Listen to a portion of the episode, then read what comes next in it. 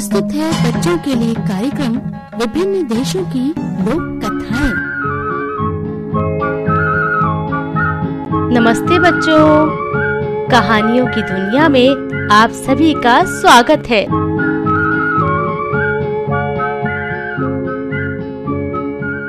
स्वीकार कीजिए अपनी ज्योति दीदी का प्यार भरा नमस्कार।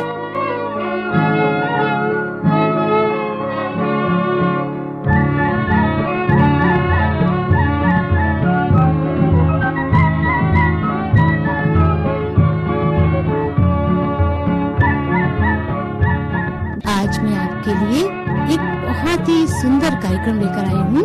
जी हाँ, अलग अलग देशों की लोक कथाएं। आप जानते हैं लोक कथाएं क्या होती हैं? मैं बताती हूँ लोक कथाएं क्या होती हैं। देखिए, आपके दादा दादी, आपके नाना नानी आपको बहुत प्यार करते हैं ना, और आप भी उनको बहुत प्यार करते हैं। आपको वो बहुत सारी कहानियाँ जो सुनाते हैं, और मालूम है ये कहानियाँ जो वो आपको सुनाते हैं वो कहाँ से आती है? वो अपने आप से तो नहीं बनाती है कहानियाँ। ये कहानियाँ बहुत पुरानी सुनी सुनाई होती है, जो पीढ़ी दर पीढ़ी चली आ रही है।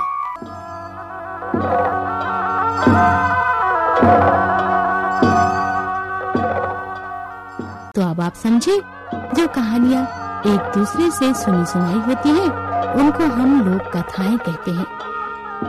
मैं आपके लिए ऐसी ही लोक कथाओं की श्रृंखला लेकर आ रही हूँ।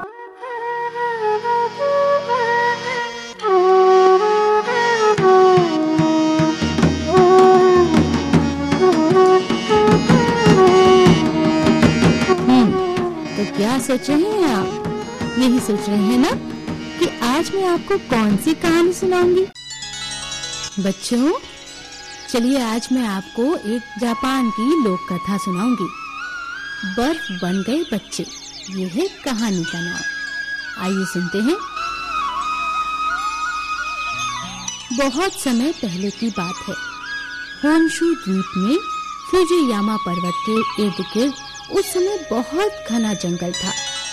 जंगल में तरह तरह के पेड़ पौधे, जंगली जानवर, रंग बिरंगी चिड़िया रहती थीं। हर एक रंग के फूलों और तितलियों से भरा था वो जंगल। जंगल में कुछ ही दूरी पर मछुआरों के छोटे छोटे गांव बसे हुए थे। द्वीप के चारों ओर नीला सागर, सागर में तरह तरह की मछलियाँ थीं। जितना चाहो उतना पकड़ लो। मछुआरे बहुत खुश थे। सूरज की पहली किरण जब फुजियामा पर्वत की चोटी पर पड़ती तो लगता जैसे किसी ने सोने का ताज पहना दिया हो।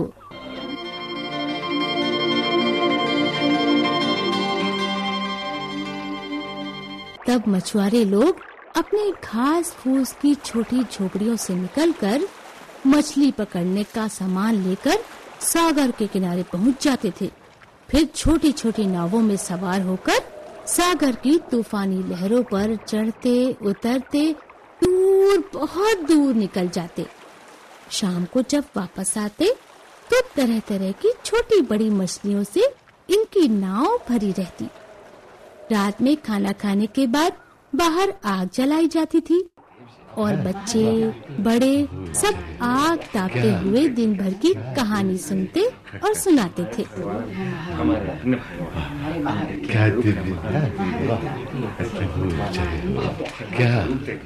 काफी देर तक इस तरह बातचीत चलती रहती। जब आग बुझने लगती तो सब उठकर अपनी अपनी झोपड़ियों में चल देते।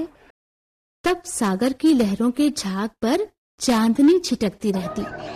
सनसनाती हुई हवा के झोंके रेत उड़ाते झोपड़ियों के ऊपर से गुजर जाते और सारा गांव गहरी नींद में सो जाता। रोज की तरह उस दिन भी खाना खाने के बाद बच्चे बूढ़े जवान सब आग के सामने बैठकर आग तापते हुए आपस में बातें कर रहे थे। बातों बातों में रात गहरी होती गई। आग की लौ भी धीमी पड़ने लगी। लोग उठकर अपनी झोपड़ी की ओर जाने ही लगे थे कि तभी जोर से धमाके की आवाज सुनाई दी। वे चौंककर इधर उधर देखने लगे। तभी एकाएक सबकी नजरें फुजियामा की ऊंची चोटी पर पड़ी। लोगों ने देखा कि वहाँ एक बहुत बड़ा सा आग का गोला लपलपा रहा है। ये क्या है? कहाँ से आया है? सब एक दूसरे से पूछने, पर किसी को पता नहीं था कि ये क्या हो रहा है। लोग आश्चर्य से उस आग के गोले को देख रहे थे और वही गोला थिरकता हुआ पर्वत से नीचे की ओर आ रहा था।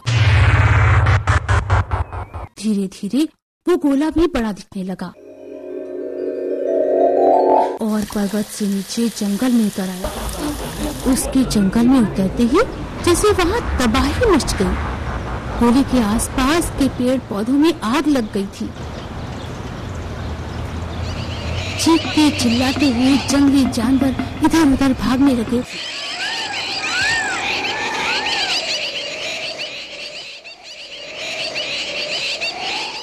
और आग का गोला जंगल को चीरता हुआ एक अजगर की तरह सरसराता हुआ गांव की ओर बढ़ने लगा था। अब सारे लोग चौकन्ने हो उठे।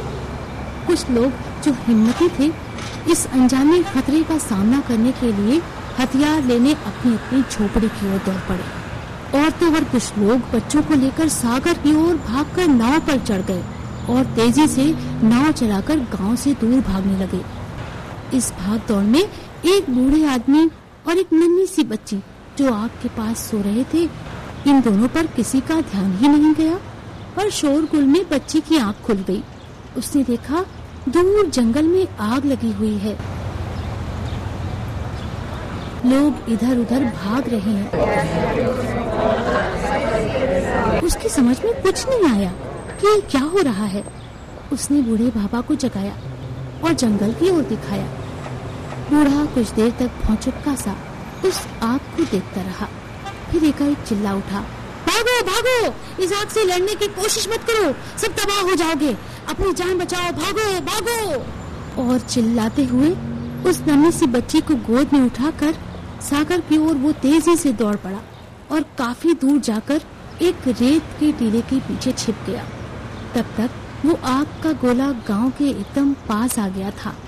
लोग अपनी अपनी झोपड़ियों से हथियार लेकर बाहर इकट्ठा हो गए थे और उन्होंने मोर्चा बना लिया।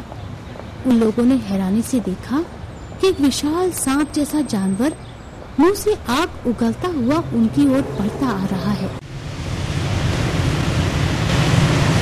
उसकी दो बड़ी बड़ी आंखों में जैसे बिजली कौंध रही थी।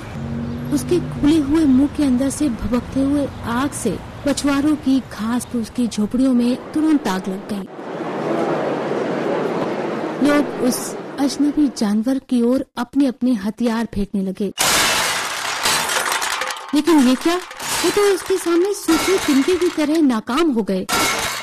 अब तो लोगों में भगदड़ मच गई, पर वे कहाँ और कितनी दूर भाग पाते। आग उगलने वाले उस भयानक सांप ने सबको एक एक करके निगल लिया और फिर जिस तेजी से वो आया था, उसी तेजी से पर्वत की ओर वो वापस जाने लगा। पीछे रह गया एक गांव जो राख का ढेर बन चुका था। अब जले पेड़ पौधों का एक अंबार, जो कि कुछ ही घंटों पहले तक हरा भरा जंगल था। सुबह सूरज उगने पर गांव से भागे लोग वापस आ गए और सिर पीट पीट कर रोने लगे। हाय, ये कैसा अनर्थ हो गया, ऐसा क्यों हुआ? पर कौन क्या जवाब देता। सब तो डरे और सहमे हुए थे।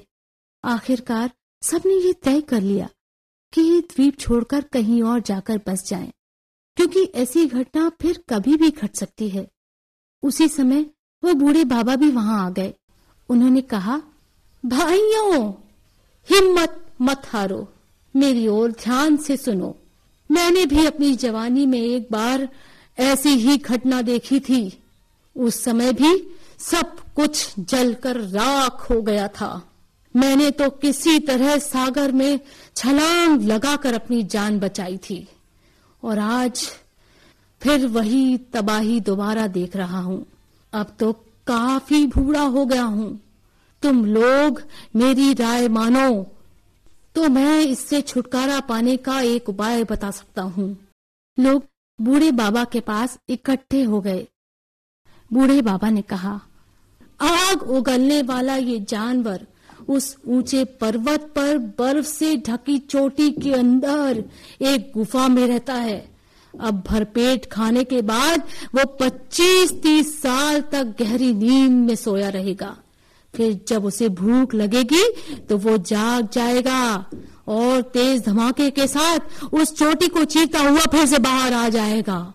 फिर तुम सब तो देख ही रहे हो कि क्या होता है।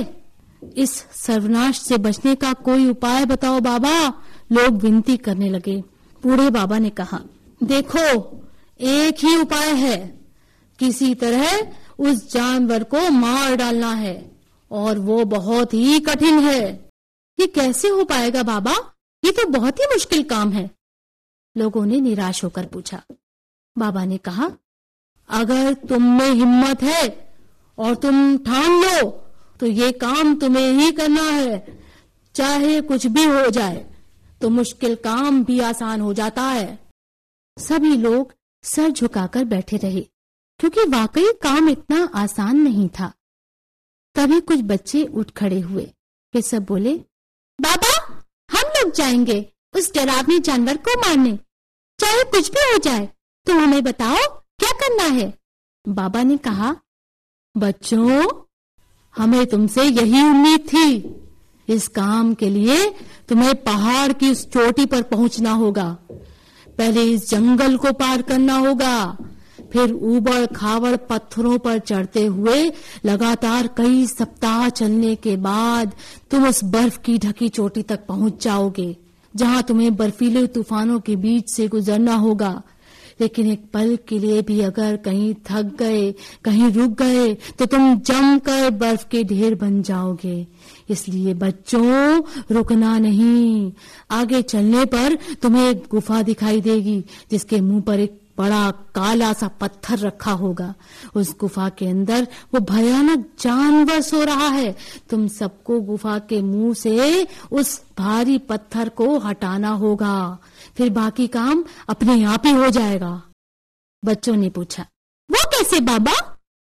बाबा ने कहा, सूरज की देवी अमोतेशसु, जिन्होंने इन सारे द्वीपों, पहाड़ों, इस धरती को बनाया है, वो गुफा के अंदर अपनी तेज रोशनी फेंक कर सोए हुए जानवर को अंधा कर देगी और उसके शरीर के अंदर की आग भाप बनकर बादल बन जाएगी और आसमान में उड़ जाएगी। उसी वक्त वो जानवर वहीं तड़प तड़प कर मर जाएगा। बाबा की बात खत्म होते ही बच्चों ने कहा, बाबा हम लोग अभी चल पड़ते हैं और जितनी जल्दी हो सके पर्वत की चोटी पर पहुंचकर गुफा के मुंह से उस काले पत्थर को हटा देंगे और उस जानवर को मार डालेंगे। फिर क्या था, उन बहादुर नन्हे बच्चों की टोली ने पहले जंगल पार किया, फिर पथरीली चट्टानों की ठोकरें खाते हुए पर्वत की चोटी की ओर चढ़ना शुरू किया। न दिन न रात देखा, न भूख की परवाह की, न प्यास की। बस चढ़ते गए चढ़ते गए।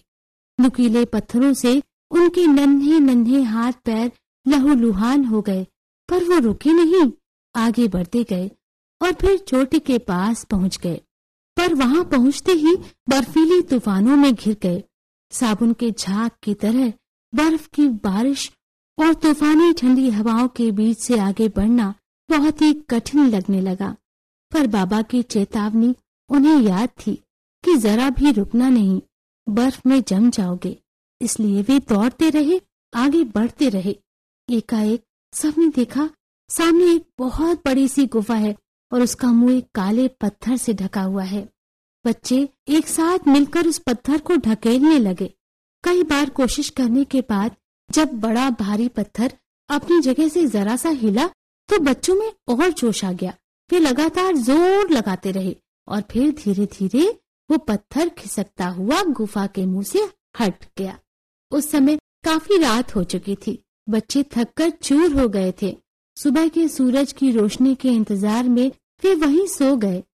सुबह हुई, सूरज की रोशनी पहाड़ की चोटी पर फैल गई। दूर गांव से लोगों ने देखा, आसमान काले बादलों से भर गया है। सब खुश हो गए कि बच्चों ने उस भयानक जानवर को मार डाला है। गांव के लोग नाचते गाते हुए खुशियां मनाने लगे।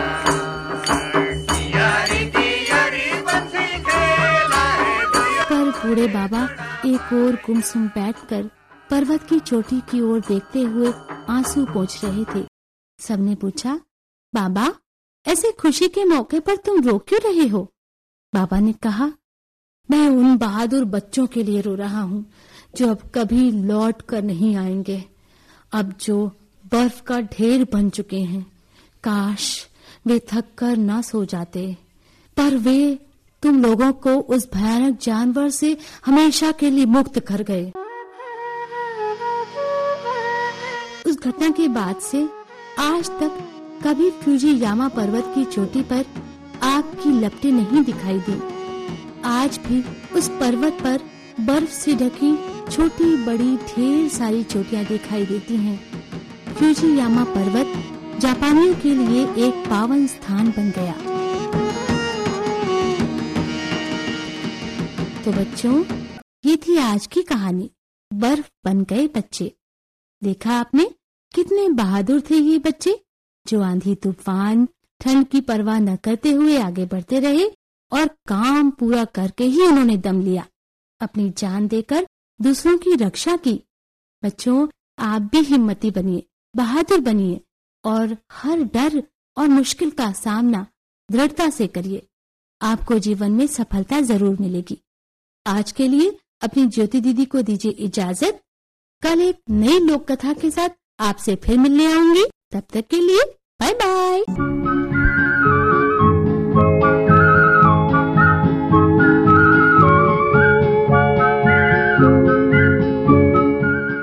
तो बच्चों, अभी आप सुन रहे थे श्रृंखला विभिन्न देशों की लोक कथाएं। इन कहानियों में वाचन, ध्वनियांकन, संपादन और संगीत संयोजन ज्योति गुप्ता का था।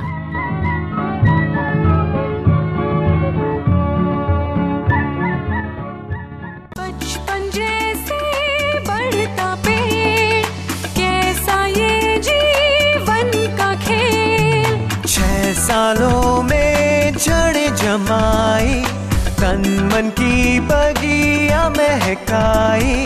ऐसा है जीवन का